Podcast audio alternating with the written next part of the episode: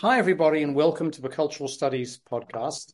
My name is Toby Miller, and I have two guests today, namely Bruce Williams. Uh, I teach in media studies at the University of Virginia. And and Michael Delli Carpini, um, emeritus professor at the University of Pennsylvania's Annenberg School. And these guys are sort of the Lennon McCartney of political communication. And one of the challenges for those of us who've read their work over many years is to find out whether it's really co written, whether each word, each sentence is battled over, or whatever it might be. And we're going to find out the truth of that over the next little while today. Well, this is my fantasy. But to begin with, guys, both of whom are friends of mine from uh, many years, of many years, I should say, I wanted to ask you both what's preoccupying you, what's dynamizing you, what's worrying you, what's exciting you right now? Um, so, in thinking about that, I, I have kind of two weird answers.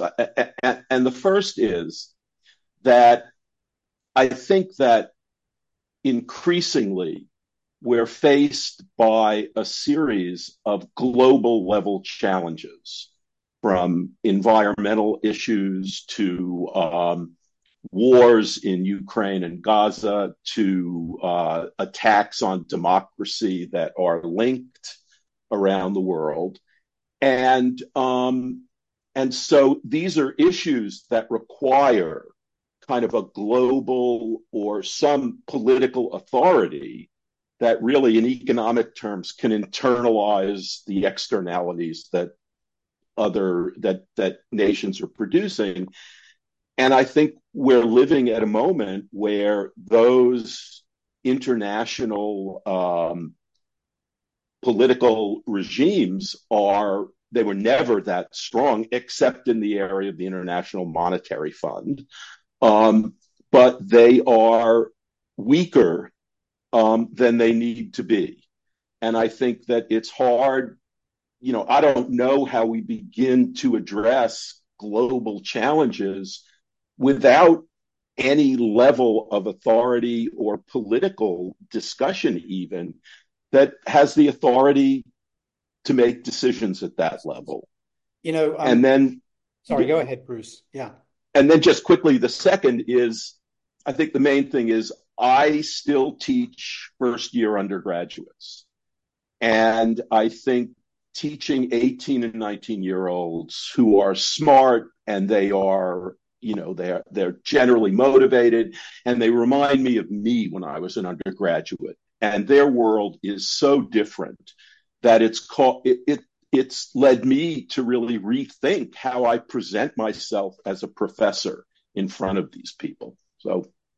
Before I go to Michael could I ask you to elaborate a bit on that Bruce on yeah. the challenge to you to rethink what you can be. I mean, you're not presumably wearing a tutu or tight black jeans.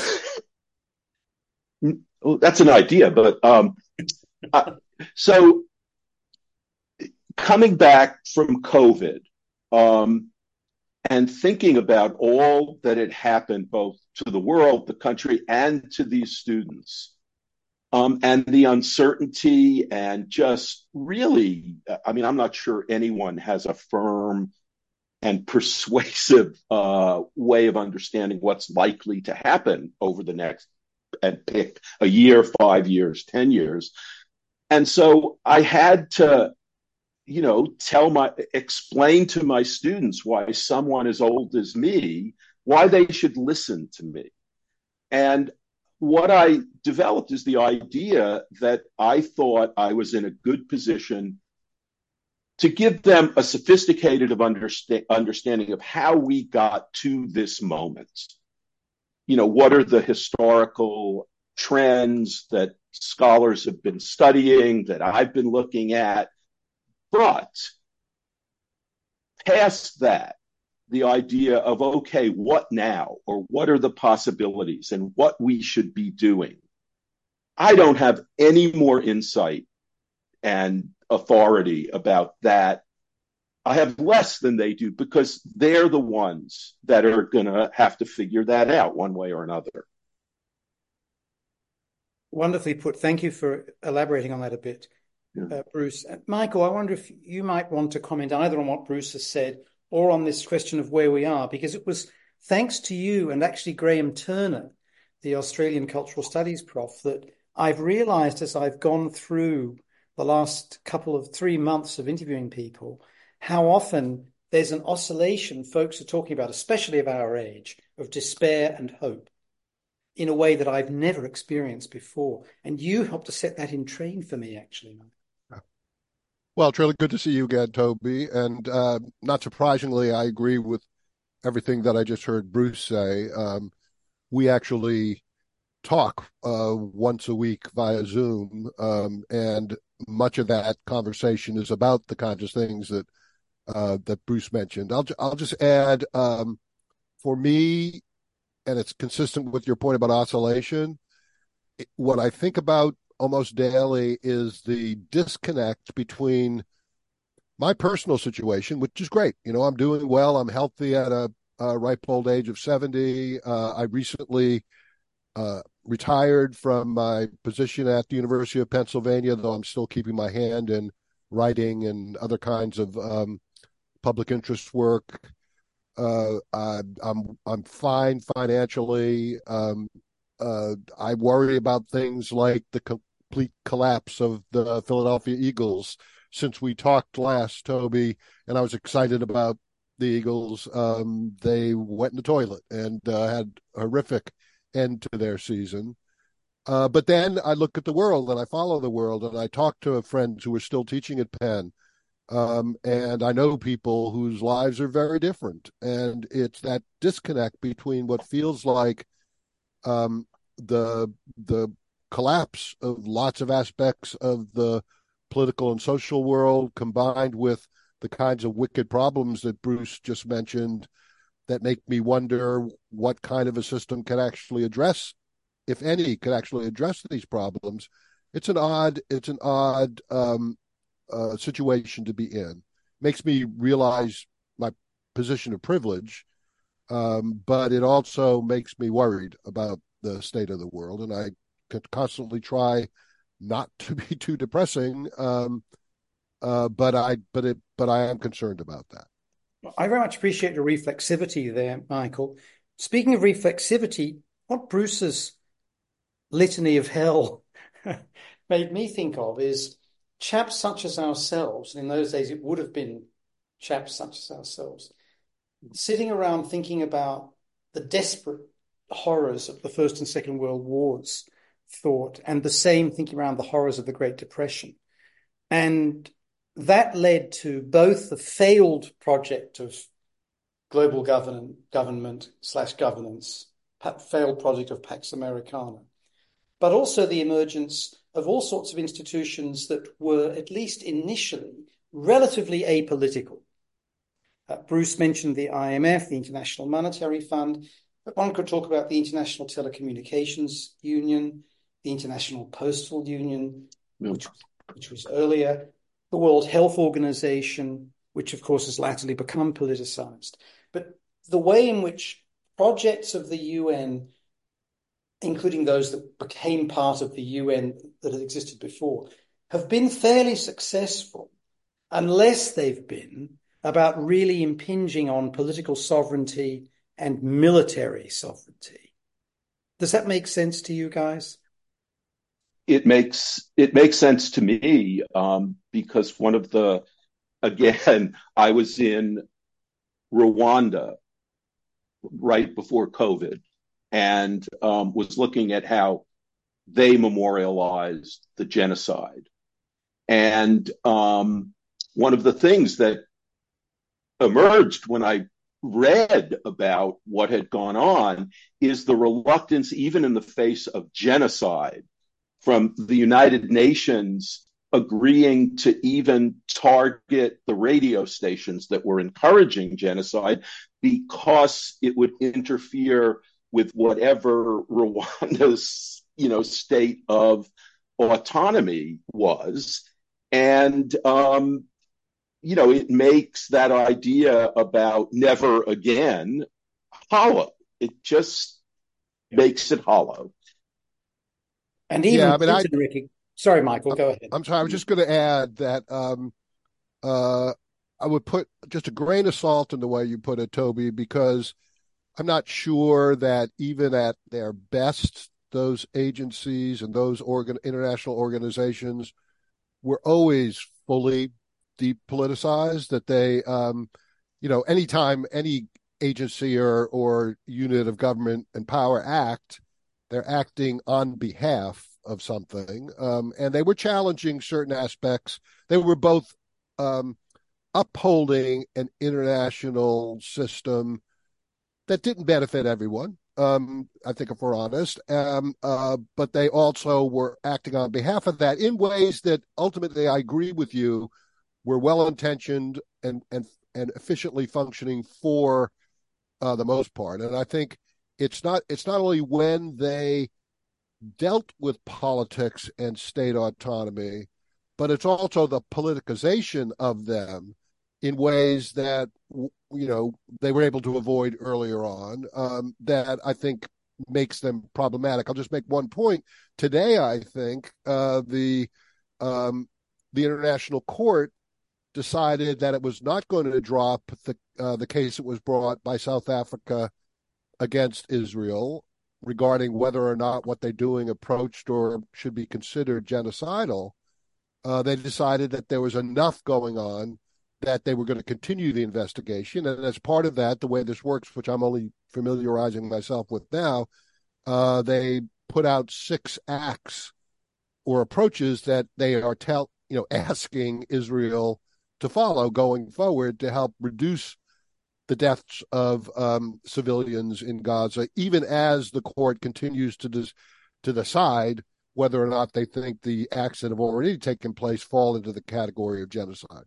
It carries no strength. It is very political, obviously, um, uh, and um, uh, it's unclear. Although I have my suspicions whether Israel will take this seriously or not but it is a, an example, I think, of what Bruce was talking about, where we have global interest, we are networked globally.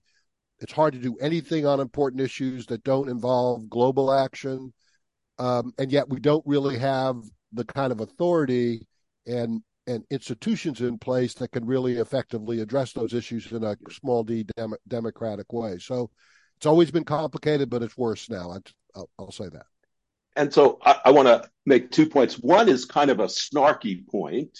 So, Toby, I am shocked that you would use the idea of like depoliticized because it was cultural studies and people like you that taught me as a narrow minded political scientist to really expand the definition of political.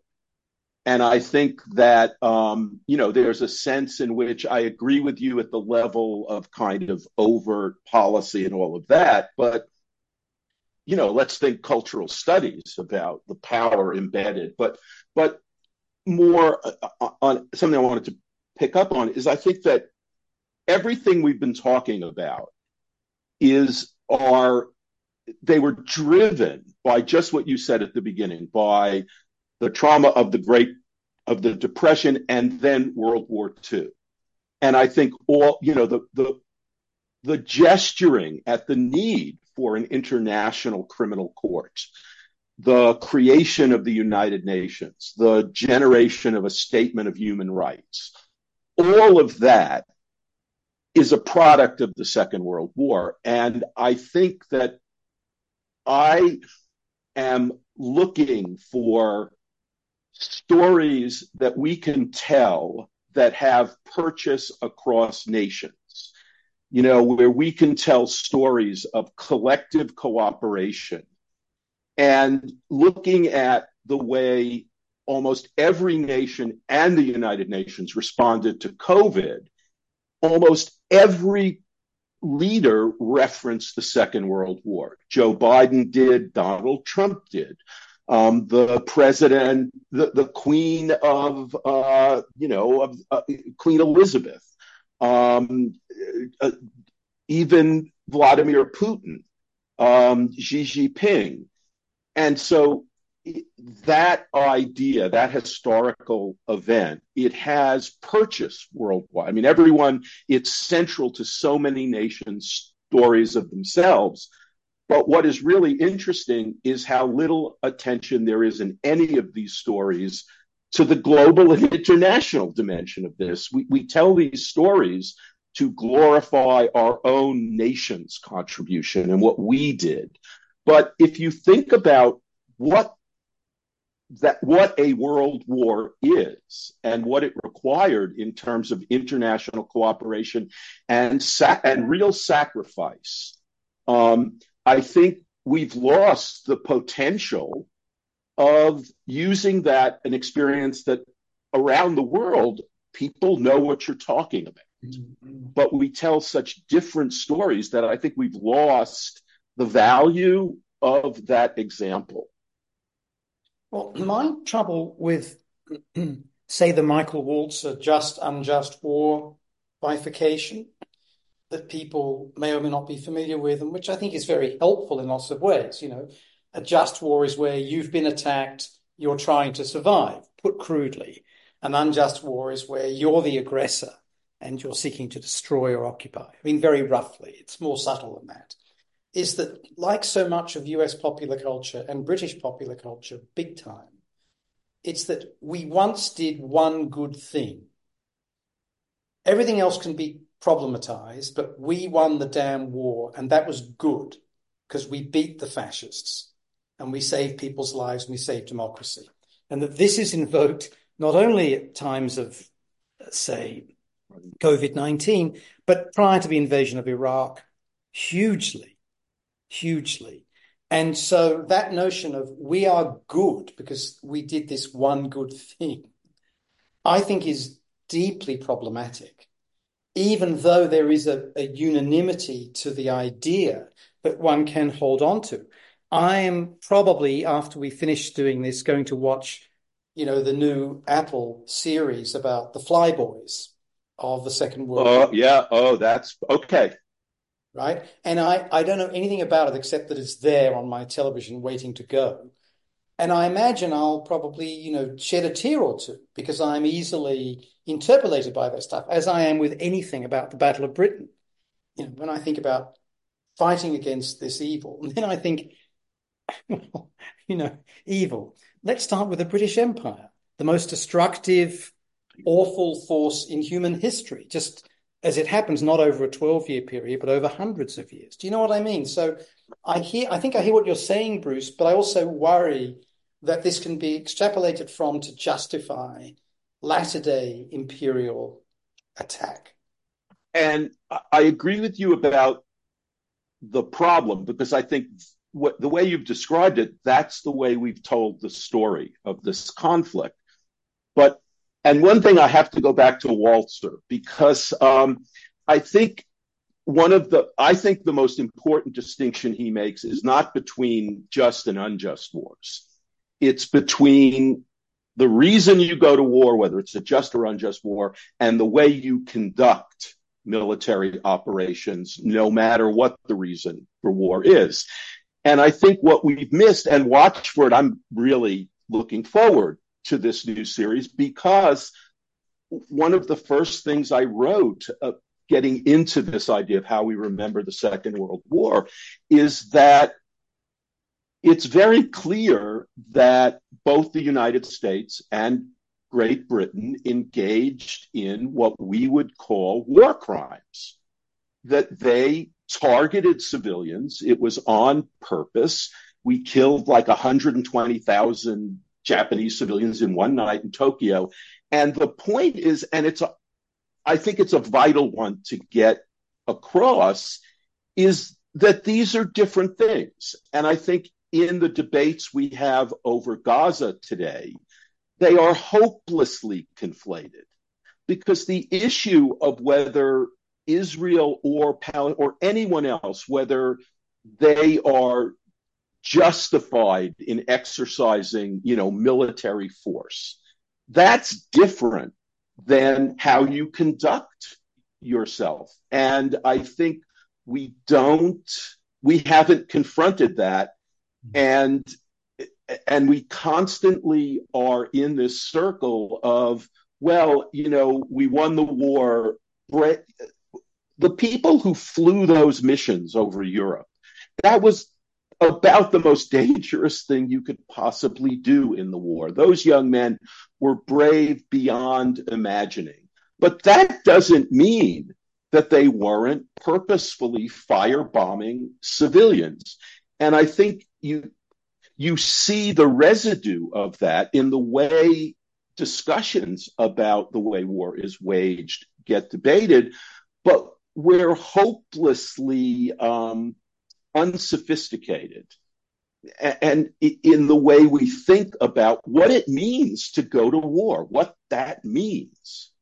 Well, the the thing I'd like to add, since I'm not um, quite the student of World War II that uh, certainly Bruce is, and that both of you are, is that I think what we're talking about carries over to issues that go beyond the issue of war. That what what I see coming out of what I'm hearing you both say is that, um, and this goes more to some of the other work that I've done, not with Bruce, is that we're talking about what what Gallie calls um, essentially contested concepts, and yep. and it's through pub for any of these topics we have to be constantly we there, there's not a right or wrong answer to these things. There's they're they're kind of held up by public deliberation and public talk, and we need to constantly be talking about uh, examining these objects, whether it's a world war or what's going on in Gaza and Israel right now, or immigration policy or the state of higher ed in the United States,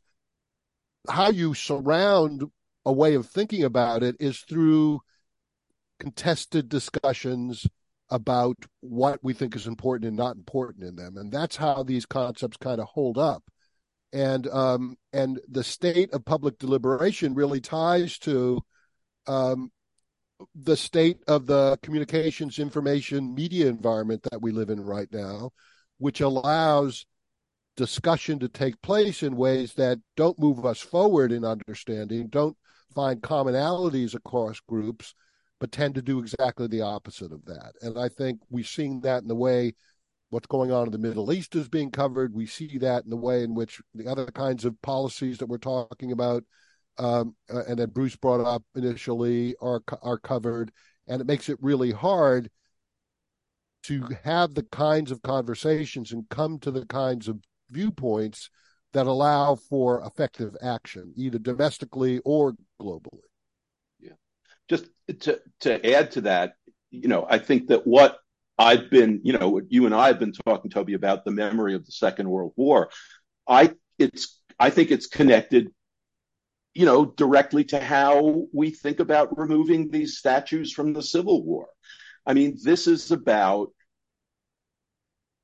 developing a way of criticizing or being critical about the stories that we that our countries tell about themselves and you know there's something that as an academic i find invigorating about new approaches to this. Um, the, the, the writing by um, especially gay and bisexual men, if you go back and look at what those men wrote about their experiences in the Second World War, um, it was a time of recognition that for the first time, gay men they were in an all male world where they realized they're not the only ones and that and it blurs the boundaries of whether you are gay, bisexual, straight. And a really good book about the British experience in this is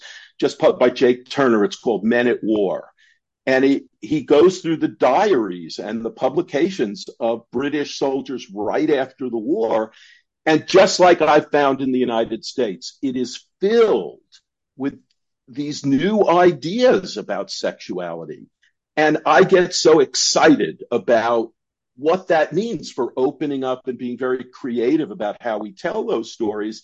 And the challenge is to figure out a way to introduce that without having the response of, you know, you're criticizing our troops or you're diminishing the heroism or you're, you know, I think it's it's necessary, but I don't know how we do it. And I think that leads into what Michael was talking about about the state of the communications media e- ecosystem now.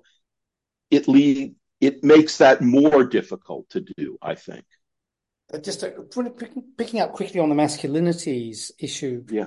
Bruce, which is really important. If you think about the, in a sense, Ur text of the Spanish Civil War, Orwell's homage to Catalonia or farewell to Catalonia, whatever yeah. it's called. Yeah. It's full of really horrible stereotypes, particularly of queer men. But then if you read T.C. Worsley's uh, autobiography, memoir, The Flannelled Fool, I'm pretty sure he was an out gay man and the interesting way in which the gay guys, particularly from the international brigades here in Spain during that war, found common purpose and connection in ways that you would never know from the nasty slights of, of war. Just a quick thing about bombing, and then I'll stop this. One of the people I grew up with, although he was 40 years older than me, but he was like an uncle, was a guy named David Bensusan Butt, whose father had been, whose mother had been the first woman GP in Britain. And also as a Russian emigre Jewish socialist, had sort of helped to found modern day socialism in the UK. He had been part of Keynes's sort of gay coterie. Yeah and had done the index to the economic consequences of the peace. During the war, his research was the thing, and this was not his intent, I'm sure, that dynamized the bombing of populations. Because in the first months of being able to bomb German territory, the Royal Air Force took lots of high altitude pictures to try to ascertain whether what they were trying to do, which was to bomb the places that were making materiel, whether that effort was successful or not.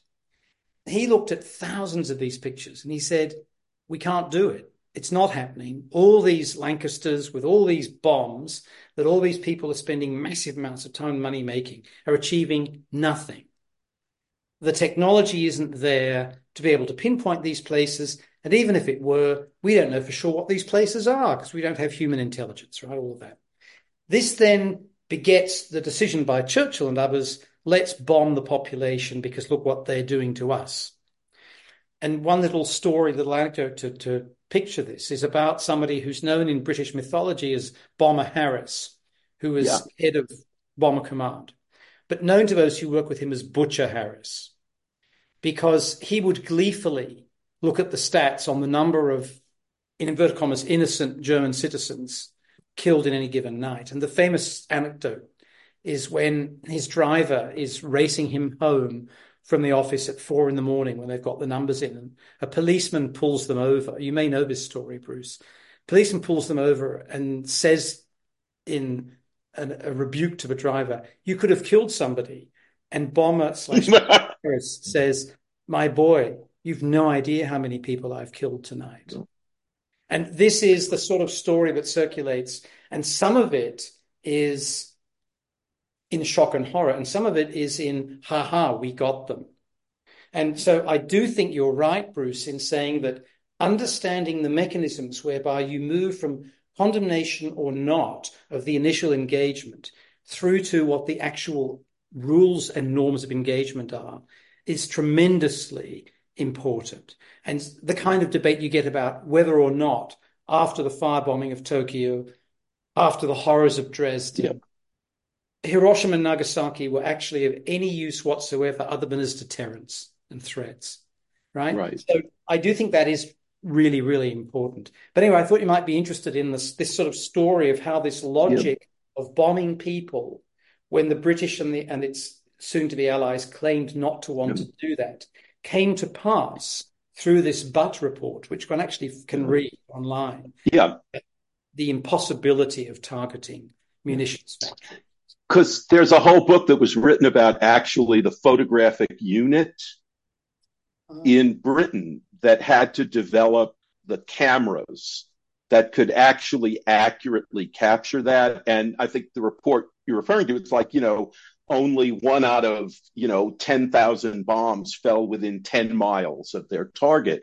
But to go back, I think it's related, um, is if we go back to the question of sexuality, Um, one of the things that, and I was, again, I mentioned that book by Jake Turner because he finds the same thing in Britain that I found when I was looking in the United States. And that is when you look at what veterans wrote right after the war, and this is from novelists like James Jones and Norman Mailer to diaries and things like that. They are filled with discussions of, you know, obviously things like prostitution, fears about venereal disease, but also a common theme is this idea of the challenge to heteronormativity, however, and but in some of the research I've done, I, I, went and looked in the in the archives in Beverly Hills of the movies that were made out of these books, like From Here to Eternity, or the couple of remakes of uh, The Naked and the Dead, several other movies. But what you find is that those scenes they were never going to make it onto a screen you know, and I even looked at some of the, you know, Fred Zinnemann who directed uh, From Here to Eternity. I, I got his his first edition copy of um, From Here to Eternity with all his markings in it, and he was clearly, you know, he highlighted all the um, scenes that referred to homosexuality and discussions about sex. Um, but you could tell he was not going to fight for them because it was hard enough to present the idea that Donna Reed, you had to, she was, she wasn't really a prostitute, even though she was in the book. And, and my point here is, is that I think when we think about the story that we tell today about that war, it's shaped not by the veterans, not by the actual experience of soldiers coming back from this world changing event. It is what happens when those memories get, you know, funneled through the business of, uh, you know, the, the production code administration and, and, and, and things about what Americans can and cannot handle. And so you know, I don't know how helpful that is today, but the very stories are, you know, they it's not like they emerged organically from the experience of the war. Our memories are shaped by the films and television shows that are many of them are still shown. And Michael, I wonder if I could bring you in here because what I sense is part of your lamentation for the contemporary connects to this possibility of a mythic or real past, which is a nostalgia for a common culture of some sort, albeit a problematic one in terms of gender and race and lots of other elements. But Michael, is there a time when there you felt as though there was such a common culture that you could ascribe to or connect to or be part of? And what was it? Yeah, not in any systematic way, Toby, when I'm honest with myself. I mean, I think there are moments, but even as that happens, those moments become uh quickly become problematic. So, I mean, what what am I talking about? Um when I think about in the world in the po- world of politics, I think about a brief moment after the 9/11 attacks in the United States where there was a feeling of unity in the United States that had elements, you know, put aside the very quickly emerging elements of Islamophobia and revenge, but that were about, um, even though New York will often have a bad reputation within the United States, the rallying around the city, um, the stories of individuals individual acts of bravery um, by first responders in New York, all the way to people from other parts of the country and the globe reaching out and trying to help in any way they could. Um, statements of uh, support and sympathy and empathy from nations around the globe who might also have real um, uh, disagreements with what um, what the United States was doing and stood for. So brief moments like that. At a more individual level, being a resident of Philadelphia in 2008 when the Philadelphia Phillies won um, the World Series of baseball. Uh, World Series being a misnomer, but um, the the World Series of baseball, and that feeling of unity across class and race and even gender that um, that you momentarily have where you feel like you have something in common. I mean, what I would what I add to this conversation because I'm thinking about your the points we're raising about how do you have which I take to be how do you have honest collective and individual memories that are relatively unvarnished and and have different points of view associated with them and no clear good guys and bad guys, much more gray and complicated, and yet maintain a sense of we're in this together and we have some some things in common that rise above these disagreements that we have. And this is a bit simplistic, but for me, what I turn to to continue the sports metaphors um, is sports. Um, for me, it's baseball. Um, it, it, it works for other sports as well. I think is what does it mean to be a baseball fan in the United States? To be loyal to a team like for me, the Philadelphia Phillies, for Bruce, the New York Mets.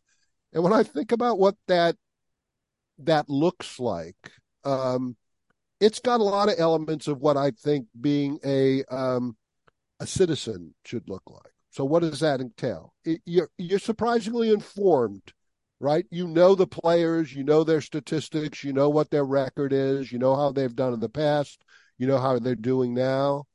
Um, you can have very strong feelings about both the individual about individual players, whether they should or should not remain on the team, whether they're performing the way they should, but that does not shake your loyalty to the organization, to the team.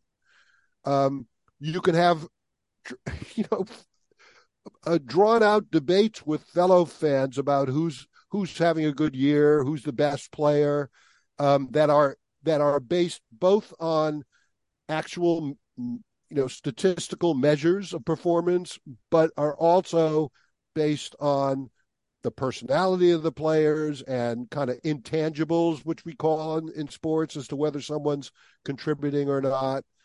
Um, you can um, uh, you can dislike the t- other teams. Bruce and I will go on forever about our dislike for each other's favorite teams in baseball. The Mets and the Phillies are our rival East Coast rivals in the same division and in the same league, uh, but you don't really hate them. Um, you just uh, you you you dislike what they're doing. You dislike their competitive advantages. Um, there is a a kind of a again something of a of a uh, of a, a, narrative that's not 100% true about what it means to be a sport a good sports fan that to me has parallels as to what it would mean to be a good uh, national or local or global citizen you know if we could be as good at that as we uh, in politics as we are in sports as committed to it as informed about it um, as passionate about it um, but also as ultimately as um, uh, uh, civil in a strange kind of way about it. Uh, I think that works really well for politics as well. So, it, to pick up on that, I want to make three, not two, not four, three points. Um, and what I think about is the absence of media uh, forms that allow those kinds of like collective, broader groups to have internal disagreements and and really build just what you're talking about this sense of community for want of a better word. And I think the the the second point is if you look at social media and the internet, one of the things that I was struck by is that at a time where I'm saying I think there are these global issues that require kind of really collective thinking. Um, we have a, a, a, you know a media system that because of the way it is financed and unregulated that it is dramatically individualistic. It leads away from collective action and cooperation. It emphasizes the idea that we are all in it to become the biggest influencer we can. And and um, so i think and the third point is thinking back to our book. I think one of the things that we got right is what it meant when you didn't have the nightly news, what that meant. Not that the nightly news was a good thing or it didn't deserve all the criticisms that, you know, we made of it, but the idea that every night you know, like 80 or 85% of every American with a television is watching the same 30 minute news broadcast. And I think we got right that, you know, the, it's really serious when you eliminate that. And, and I think that what we got really wrong is the problem that we have today, which is there hasn't been any, I think, revision in how we teach you know, how we educate citizens to be able to deal with this radically decentered uh, media system. And then I guess it is four because there's a fourth thing here is that I think education you know the institution that we have spent uh, the institution we've spent our lives in. They're the place where these stories get told one way or another. And i think the idea that the challenge to educate students to understand your the stories you tell the history they are alive. They're dynamic. When new people talk about them you get a different perspective. And that's all what it means to be an active educated citizen in a democratic society. And so i think all of these trends they were so sped up by trump and covid that you know, it seems it, it's very hard to think about where you start to remedy some of this. And that's what I leave to my students. This is where I'd like us to hone in for a moment, at least if we may, on the book that Bruce mentions, which is a wonderful monograph that you guys wrote. It came out in, I think, 2011. Something like that. 2011 after, or 2012. After, yeah. Yep. Sorry, Michael. Uh, yeah, it, it, was 2011 or 2012, and it's uh, yeah. you were about to say it's called yeah. After Broadcast News. That's right. Yes. So, could you tell us a little bit about that, bearing in mind that the plurality of the audience for this is in the United States, but not the majority. Yeah. So, when I say when Walter Cronkite turned against the Vietnam War, that was it. I need to explain to people, you know, who the heck Walter Cronkite was. Yeah. Yeah. So uh, I'll I'll take a first shot at it, but Bruce, you can, uh, or at yep. least the, the initial work. So, so the basic argument of the book, which fo- does focus on the United States in its specificity, but I think has uh, uh parallels or at least lessons um, more globally than that, is that um, in the late beginning in the you could cut it off at different places, but in the 19 late 1980s through the 1990s, there was a major shift in the way in which people communicated with each other and um, uh, also got information about the public world that was being driven but not caused by um, uh, technology changes, along with a whole series of cultural and political and economic changes that were taking place. and that that change was taking place without there being a clear understanding of what the rules of the game used to be and how they were changing and what the rules of the game in terms of the information environment and the role of citizens uh, were um, without there being a new set of rules if you will and we in in a uh, kind of 10,000 mile overview of media history in the United States argue a couple of things. One is that um, meet the, these moments or these periods in which what the role of the media was, what the role of citizens were, and what the role of uh, political elites were, and how they interacted with each other. That there have been a number of different models for that in the United States, and we call these media regimes. And we borrowed, Toby, from your work about um, how uh, there needs to be a, almost a collusion. I think that's the word that you use in your work between citizens and elites in the media, where we're all, even if we're um, doing this tacitly, we're all in agreement as to what our individual roles are. And in the United States, the period leading up to this new technology that eventually becomes the internet and social media and the World Wide Web and so on, that the um, uh, that the changes that were taking place were coming on the heels of this relatively stable period that Bruce alluded to, which we call the age of broadcast media, in which citizens were largely expected to do two things: watch the news, read the news, and um, and vote.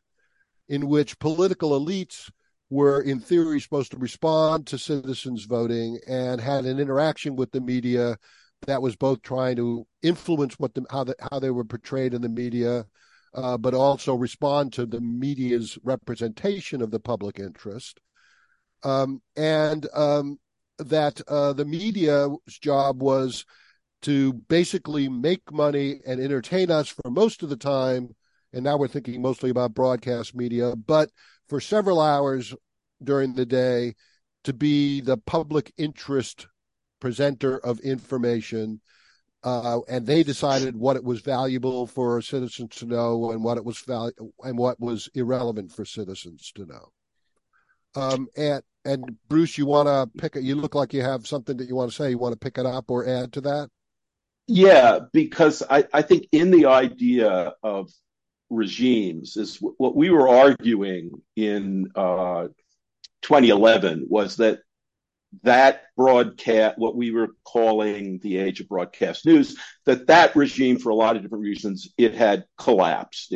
But one of the um, the issues, and Lance Bennett was one of our editors, and um, one of the the questions he asked us about the manuscript is, we seem to be arguing that this is a repeating process that once you get this disruption that there's a period of disruption and then you get a new kind of regime. And lance's question was what if what if that doesn't happen? You know what if it continues to be just kind of anarchic? And i remember michael and i not having a good answer to that but one of the things that is alarming i think is that looking at it from 2023 that regime is in place.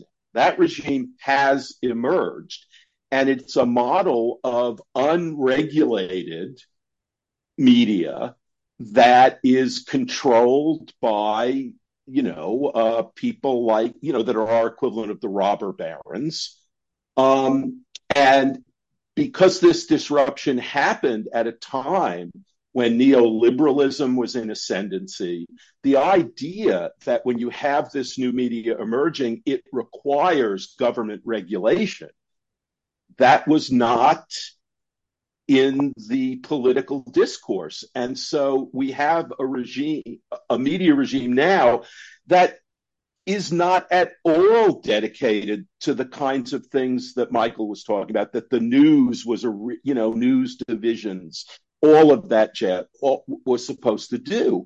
And there's very, you know, we're old, we are all old enough to remember like the John Perry Barlow promises about what this new world would be. And and there was a moment where everyone said, well, you know, maybe you can't make money off the internet. You know, how are we, you know, what is the business model here? But we're at the other end that we're all there is, is the business model. And I think, you know, um, it's so this regime, it, it's, it's hard to know where you begin to effectively attack it. I mean, it's easy to stand up and point to these things, but where is the effective political um, energy and will to do something about it when, you know, it's Barack Obama who is the first candidate to really use the data gathering potential of survey, you know, of surveillance media to run his campaign. And uh, Eric Schmidt was one of his top advisors. So, you know, I, I think we're in this place where it's time to. I, I guess all I want to, you know, say is we need to understand that and and how you intervene in that and i have no idea about that and i think the thing i'd add um, uh, to what bruce just said is that this new so this idea just to be clear to the to the listener this idea of a media regime again is that uh, you get to a point where there are kind of new rules uh, to the road and they become sort of what we anticipate. they become naturalized. Toby, to use some of the work that you've done, uh, and that naturalization is such that we think this is normal. We think this is the way things have always operated. We think this is the way things are should operate, even though there's a lot of con- consternation right now. Um, I I'm thinking this through as I speak, just look talking to the two of you. But but what's what's kind of been formalized in this new regime is ownership models, who's in control, the dominance of a market mentality. Um, I'm not sure what the role of the citizen is, has been normalized in the same way that it was in previous periods. And so, citizens, you know, what we're supposed to do as individuals is still, I think, very unclear and very much up for grabs. Uh, and so, you've got this weird combination of a stable regime at the level of who pro- who provides this information and what the economic structures look like and the dominance now um, the, the the fading of the role of governments and the increased role not of news organizations but of uh, internet providers and uh, the Googles and TikToks and Facebooks of the world are, you know, loosely speaking, the ones that now control this system. Um, but there is no place in that for understanding other than we are as individuals, we are consumers and we are individual producers of information in this environment, you know, some of whom will catch fire and some of whom will never be heard. Um, but it's chaotic at the level of the what's being said and what's uh, and and who's saying it at the same time that it's incredibly stable at the level of who benefits from it and it's as much as i continue to believe that this the technology in the right political and economic and cultural environment is the most democratic technology we've ever had. Its actual use is dominated by very anti-democratic um, uh, tendencies. So, if, if I could just pick up on that a little, I, I think about my students here, and one of the things that I have learned um, is that I don't know, you know, before COVID, um, I can remember, you know, basically railing against my students' reliance on their smartphones and their computers and doing all this stuff. No, you can't have them in class and all of this sort of stuff. But it was only later on that I realized that my students, they are perhaps more frustrated and upset that this is their world. They are not happy about it. That they're not happy about the idea that they they sort of have to pay attention to their smartphone, you know, 9,000 times a day. And I think it's very clear to me that you know the way to teach these students is not to make a moral claim, but to understand it's it's like an addiction model. It's it, you know you don't if you're trying to get heroin addicts to stop taking heroin, you don't you know preach to them about the evils of heroin. They know all about that. My students, you know, nothing that I can tell them about surveillance and data and all that is particularly surprising. What they want to know, like the heroin addict, is how do I kick this? How do I stop being addicted to heroin? And uh, and so I think there's this. Um, I don't know uh, if there was a politically effective way to tap into that then you know social movements around this might be possible but the media itself that we all use it leads away from that. And i think the idea of citizenship i mean I, I, it doesn't it, it's i think it's implied that there really isn't a contradiction between being a citizen and being a consumer. I think it's all the same thing. I look at my phone, I see what is directed at me, and I decide whether I'm going to buy it. Is it Trump or Biden, or is it, you know, the latest, um, you know, uh, running shoes?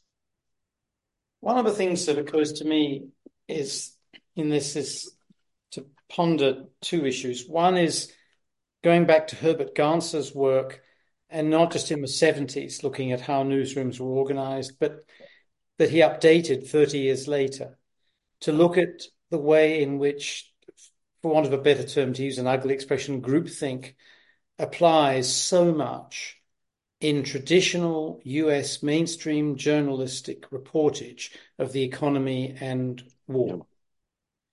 And Gans points this out brilliantly, I think, really extraordinarily. And all of that is before much of this transformation occurs.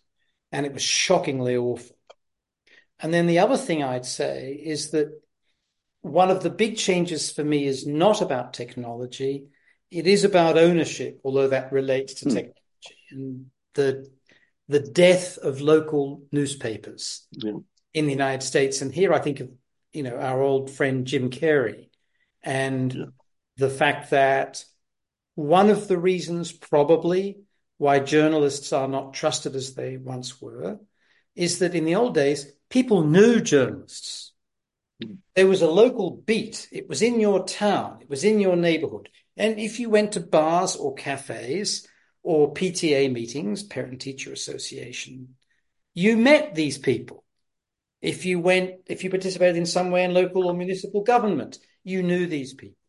All of that's been destroyed, or it's in the process of being destroyed in the United States, as hedge funds and other corporate raiders move in to media properties, buy them, and strip them of their assets.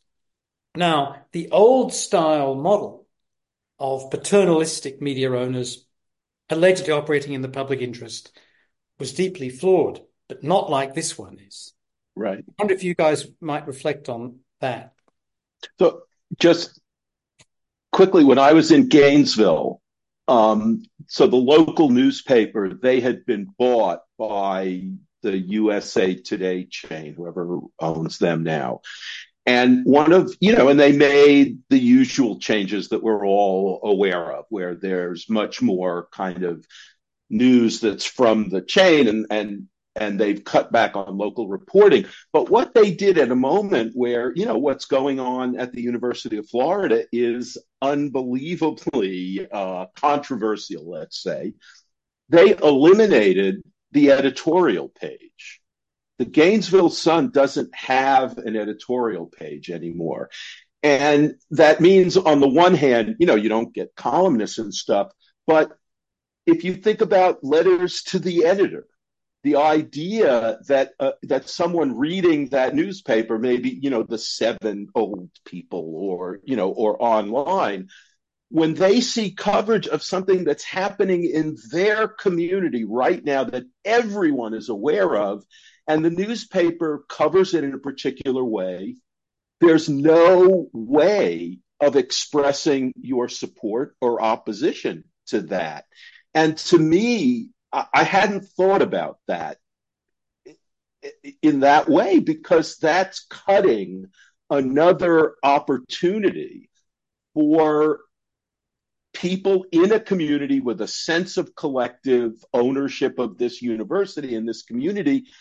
It's taken this this possibility away at a moment where it's probably needed more than ever. And i think you know it was very dramatic in gainesville because of what's been happening but as you're pointing out that's everywhere yeah i'll just add um, i think again I, I I agree both with that as an example of one of the problems in the current media environment that you mentioned, Toby, and with uh, Bruce's uh, kind of elaboration on that. I'll just add a couple of things. First of all, as a tangent, Rod Hart has a great book on yes understanding public opinion through letters to the editors that looks i was going to mention yeah thanks so yeah. i think that's if it's a great uh, discussion of this topic yeah. secondly i'll think i'll say that that the, that the example you gave of the the the lack of direct interaction at the local level with journalists you could carry that out layer upon layer that because um, we've been talking about this idea of a global community and the fact the problems have been globalized there's no i mean there's not it's not even physically imaginable other than through media to to what does it mean for me to care about um, what's going on in the middle east both the Palestinians and the Israelis, civilians who have been killed, when I have no direct contact with that. I mean, and yet I feel like somehow I should be part of that global community. So it's a it's a it's a problem that begins to feel existential to me. Even if you even if we could succeed at creating these environments, recreating these environments at the local level, the the issues that we face with are not always local. And so what is what does that mean for all this? And then the where i think those two things come together is your notion that i think you first brought up toby of trust.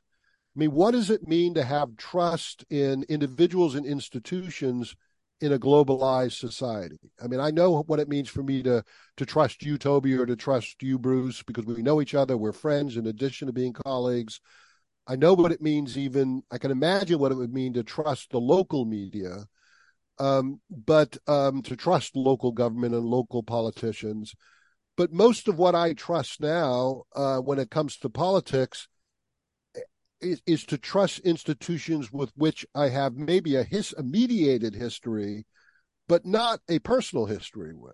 Um, and so that's I, I feel like if there's an area of, of of work that I'd like to move into. It's understanding we have really kind of um, not great notions of political trust, but but this notion of trust seems to me increasingly important in the world that we live in right now, and I think we under theorize and understudy what we mean by that. Yeah. Well, guys, I don't want to take up too much more of your time, and I want to finish my maybe have one more glass of wine before going to bed. Yeah. But I did have a couple more questions for you, if I may, before throwing it open to you guys to add to or subtract from, or to ask me about, you know, the index to the economic consequences of the peace, a topic all too rarely discussed, I find. And the first question is, you have been writing together for a very long time and rarely, if ever, living in the same city, I think. Never, I don't think since well, when school. we were in graduate school, yeah, that's yeah. when we first met. So we spent yeah. and and and Bruce was a year or two ahead of me, so maybe two years, maybe three years in our yeah. 50 year relationship. Yeah. And if you remember, because that was right after the Civil War had ended, you know, it was very uncertain. Yeah. Yeah. Listen, one of the things, Bruce, when I moved here was I'd always said to people in the United States, the Civil War never ended. Here, it's not only the Spanish Civil War never ended, the fucking oh. Inquisition never ended. Yeah. In any event. Well, yeah. Um, what I wanted to ask you guys was during that time of writing together, thinking together, communicating, technology of communication has changed a lot. You just said that once a week you're gossiping yeah. about the Phillies versus the Mets, and I want to throw in the Dodgers and the Yankees there, of course. But but whom, who do you hate more, Bruce? Is it a National League rival or the Bombers, the Bronx Bombers? Okay, so we, Michael and I have actually discussed this, and it's very clear. I hate the Phillies much more than the Yankees because we have to play them every year and beat them, you know. So, yeah. In any event, I wondered what your writing relationship is like, getting back to my earlier conceit about Lennon and McCartney, and how that might have changed with newer technological forms of interaction as writers over the years.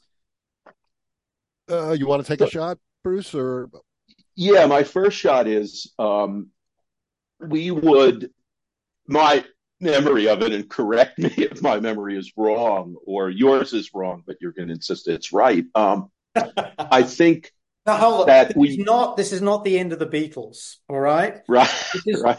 John and Paul love one another. John has Right. been John is dead, but Paul can now love him Yeah. again. Okay? So um, we used to take responsibility for writing like different parts of whatever we were writing. But even though we lived in different cities, the real writing part was when we would get together and spend, you know, a weekend or, you know, four or five days. And that involved sitting, drinking lots and lots of coffee all day long, and then reading out loud and laughing at how awful our writing was, reading out loud what we had written. And I can remember again and again, we would just stop and say, how could we have written that? It, it's, it's, it's not grammatical. It doesn't make sense.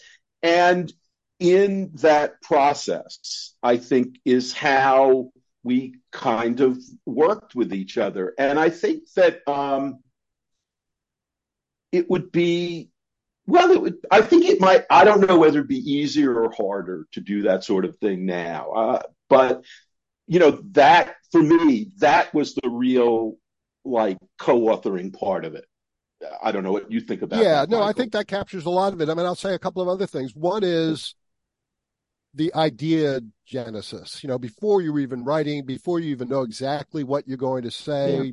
but beginning to think about what are the issues and the topics that you want to write and how to think about it.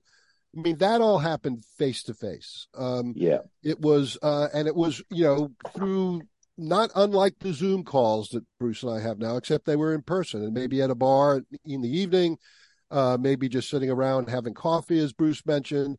But I can remember, I think, the first inkling that we would write something together on that turned out to be this book, um, which was a number of years before it was actually finished.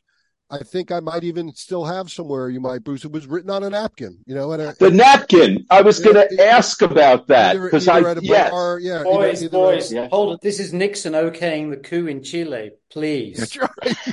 That's right. Yeah. Um, Um, and then I'll say the other thing, you know, because I've written with a fair number of co-authors, and only twice this experience working with Bruce being one of them, we did do what Bruce said, which is once we began to sh- outline and shape what we thought we were going to do, going to do, we took responsibility for uh, being the first um, draft writer of a particular section or a particular topic, and we built on each other's strengths. Bruce is much more of an avid reader and a historian, and so he um, he did a lot of the first drafts of those pieces. I did some of the more um, kind of one of uh, the bringing in some empirical data and uh, right kind of talking about the um, the technology and its effects and theoretically what we think the implications of that might be. But that was the least interesting part because, as Bruce said, a lot of it wound up never, you know, changing so much. It was the the going over it together that Bruce described, where I think it's fair to say that I can certainly point to sections that Bruce wrote that are in the book now, or that took the lead on, or that I did took the lead on, but there's not a sentence in that book that we didn't fight over, you know, in a good way, in an absolutely good way, so, you know, both for the craft of writing and for what we were trying to say. And in terms of the current environment, I actually don't think there's anything about the current environment that necessarily works against doing that. And and the technology is helpful. Even during the time we were writing this, the technology improved for sharing drafts with each other. right Um, And so I think the technology is actually helpful, but it doesn't, it neither is necessary nor sufficient for having a good experience co-authoring. And I think the book, to the extent that it's got some useful things in it, I think it's better uh, than e- what either one of us could have done That's- individually. And I think that's what makes for a good collaborative experience. Is if you can say that about it, um, then I think it's been a good experience. And I've had the opposite experience where basically it's co-authored, but it's really different voices working on different pe- contributing different pieces and the final result is is still interesting and good but it's nothing more than the pasting together rather than the actual intellectual experience of of of coming uh, from coming up with the idea of completing the work that makes it um, neither mine nor Bruce's but the but only the two of us uh, Yeah. And the only thing I would add to that is you used the word, there wasn't a sentence that we didn't fight over. I think, I don't, I can't remember us fighting over a single sentence. What I can remember is us laughing Yeah. about how, how poorly a sentence worked. But I think in the end, it wasn't, this was both our product. So it wasn't like, oh man, you know, I need to get this in and, Yeah. and Michael, you just are going to have to eat this. You know, it was, we had a shared vision and when the two of us were together, I think it was the best kind of editing. Yeah. And what I will add is if you haven't already seen it, you should see the documentary Turn Every Page because it's about the relationship between, and I'm not comparing, you already compared us to Lennon and McCartney, so I'm not going to call us like Robert Caro. But if you, if you see that documentary, you see this long-term editing relationship between Caro and Robert Gottlieb. And when they got together, they wouldn't let anyone else in the room with them as they went over each line with a pencil. And, you know, later on they said, you know, they could argue an hour over a semicolon. And, and I think that to me, it was such an ideal kind of way of producing a kind of scholarship that sadly, I don't think you can produce a Robert Caro again. I, I I just don't see it. And he's spoken about how once I think Gottlieb died, it became harder for him. I bet. I bet. Yeah. Yeah. I- I'll add just one other thing that technology make it easier today and did towards the end of us writing this book is the ability to search for words because um, we would write things and then there'd be a moment where we'd say, "Didn't we say that before?" Uh, and then we'd have to go through the the uh, the Word document or the or Yeah. the WordStar document maybe when we started, um, Yeah. and try to find where we've talked about something to see number one was it consistent with what we said earlier, and number two, did we actually say the same thing? We don't need to say it here, and that'd be a lot easier to deal with now. I mean, it was a it was it was what I hoped being a scholar and an academic would be the experience of doing it because it was really I learned as much just on the process as anything that we actually actually produced. Yeah. And it helps that we're friends uh, because Yeah. that's hard to do with someone you don't know very well Or don't like. or don't like. Even worse, yeah. or come not to like. So my last question before I throw it to you guys, as I said, to subtract anything or add anything you might wish, is to say to you, I'm uh, 24, I'm a political science or communications, or in Bruce's case now, media studies doctoral student, right? But all of you, I mean, both of you, I should say, cut your teeth in political science and then moved into this communications field. I've turned up at your offices. I've got a topic. Forget what it is for the moment. And I want to know how I start researching. What's the answer? I mean, I'll say read, read, read. Um, I think, and I was guilty about, I still can be guilty of this. You, if you, if there's something that, or, or a topic, a problem, an issue, an area that you want to study, you're almost it's almost always generated by from some personal experience or something that you've read, but that's just the start. It really, really helps to become a master once you know what that area is to become a master of the literature as much as that's possible because um, other people before you if it's an important topic there's almost certainly other people before you that you're not aware of who have written and thought about the topic and understanding what it is that they have to say and how they said it and what they conclude and how they studied it in terms of methodology is really really important. And sometimes that feels like wasted time. You want to start actually writing but mastering the topic um, uh, by understanding what's been said before you is is I think the crucial first step in my in my mind.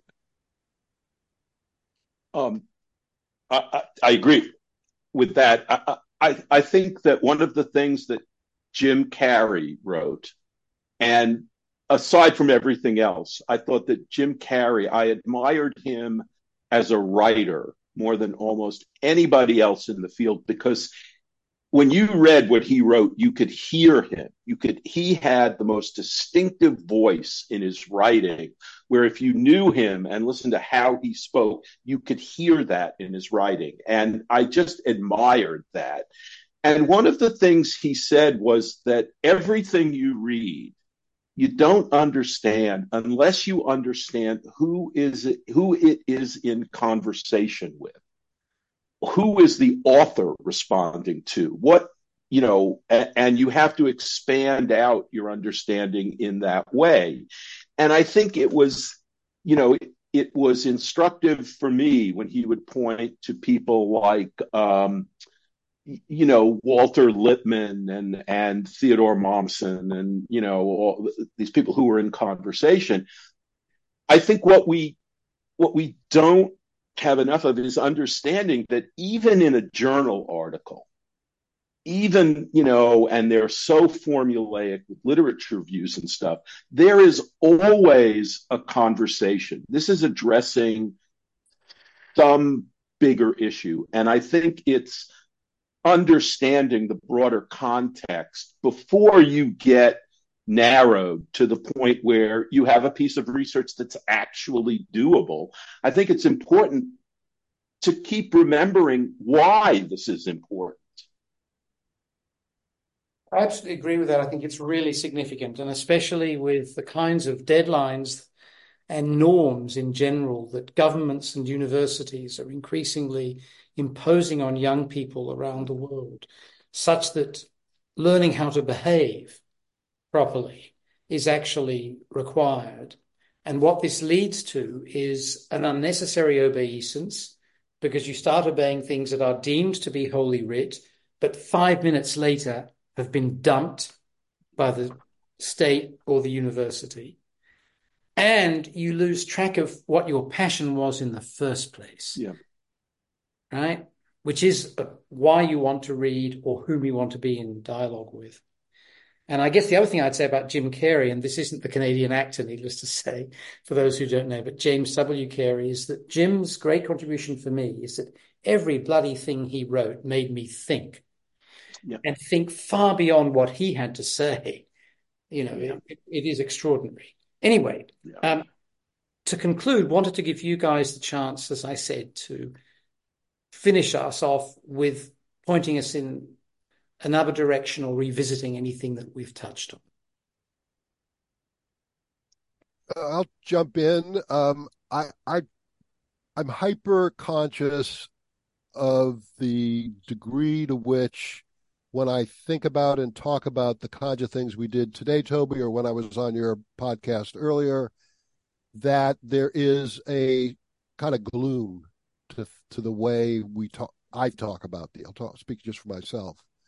Um, I don't know how much of that is because I'm older. I don't know how much of that is because of the state of the world. But I just think that it's important to understand that um, that there is still possible. There are still possibilities. Um, that uh, that you know we may be. I may be kind of handing the baton to to younger people on how we think about or write about or act in the political and social world but um, but I don't want to leave the impression that we're screwed. You know, I think things are bad, but I do think that I am not the one who should be saying, so what should be done? I might be able to give some thoughts and advice from past experience, but to go to Bruce's point about his teaching, I mean, I think um, it would be a shame if all that's taken away from these kinds of discussions is, well, we're all we're all fucked. Um, you know, I think I think um, there are possibilities that go beyond my own imagination that I think uh, others will be able to hopefully address. The fight the fight continues. I'll, I'll leave it at that. Yeah, the last lecture that I give in as many classes as I can squeeze it into is it's always entitled Never Let an Existential Crisis Go to Waste. And it's the idea that this is a unstable moment that was uh, accelerated and whatever by contingent events. And it means the future is not written. And I'm not going to write it it's going to be them. And then, I'm sorry, but the last thing, I, I, because it's on my mind almost all the time, is the growing, um, I think, humility that a lot of folks have about how we have understood human beings as a species and how we have understood what human intelligence and rationality is and how that's all been celebrated. And I am an avid reader of all of these biologists and, and, and folks like that that are beginning to show that, well, there are a lot of species that are, if you talk about evolution, are a lot smarter than we are because they have survived and adjusted over millennia. And it may be that as a top apex species, we're not going to have that long a run. And that's very, very depressing unless you understand the world it opens up about seeing the world around you very differently. And I had to throw that in. Thank you both very, very much. Over the many years of our friendship and acquaintance, I've always learned things in conversation with you both and always from reading your writings, both singly and collectively. And today's been far from a disappointment in terms of adding to that store of knowledge that you so generously provide the rest of us. So thank you both very much, Bruce. Thank you, Toby. Keep up the good work with these podcasts. Right back at you, Toby.